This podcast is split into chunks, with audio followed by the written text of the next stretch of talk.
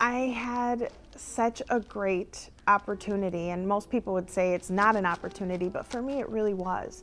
I had an opportunity. My, my parents uh, divorced when I was very young, and so one lived on the north side, one lived on the south side, and so I very fluidly moved back and forth between the north side and south side of Milwaukee. So I see myself as a true Milwaukeean uh, before even being Latina. Uh, being Latina as a part of that certainly had its challenges depending on what part of the community I was a part of at that moment in time. So being on the north side, you know, uh, when I grew up, we we were in a diverse community and we, we had uh, people from all different walks of life living together in the same community. And that was on 35th Street between Galena and Cherry. Um, you walk down that street today, it's a very different feel that you get uh, in terms of that part of the community. On the south side, where I am and where I um, am the president of Centro Hispano in this immediate community. As a child, I walked these streets. My grand, my Polish grandparents, because I am Puerto Rican and Polish and American Indian, I'm a very diverse individual myself. Um, my Polish grandparents managed the rooming house on Fifth and National.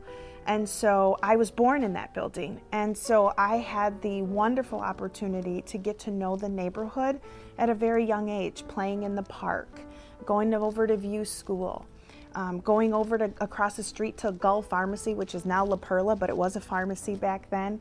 Uh, Memo store and getting penny candy right next door to the building. And so, right across the street here from Centro Hispano Milwaukee, Kezovitz was the deli that was there. And I remember uh, going in, and my favorite thing to do was being able to open up the meat case and pulling out a piece of ham and tasting it. And um, I had all of those great experiences, and I had some of those on the north side, and we went to Paul's Corner Store. So for me, I see myself as one of those Milwaukeeans that had the best opportunity to explore everything that Milwaukee was.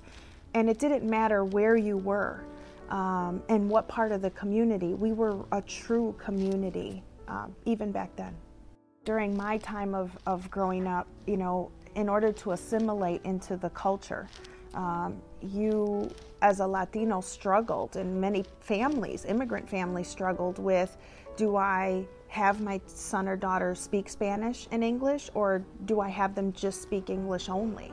And, and many families chose to just do English only. And so, even as a small child, um, because of my diverse uh, upbringing, I really focused speaking more English. And so when my dad would speak to me in Spanish, I answered him in English. It wasn't until I was older, high school, college age, that I realized how important it was for me to speak Spanish.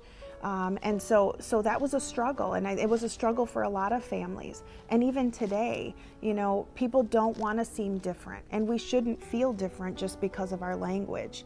Being able to speak more than one language provides so many opportunities uh, for our children and our families that are assimilating into our culture.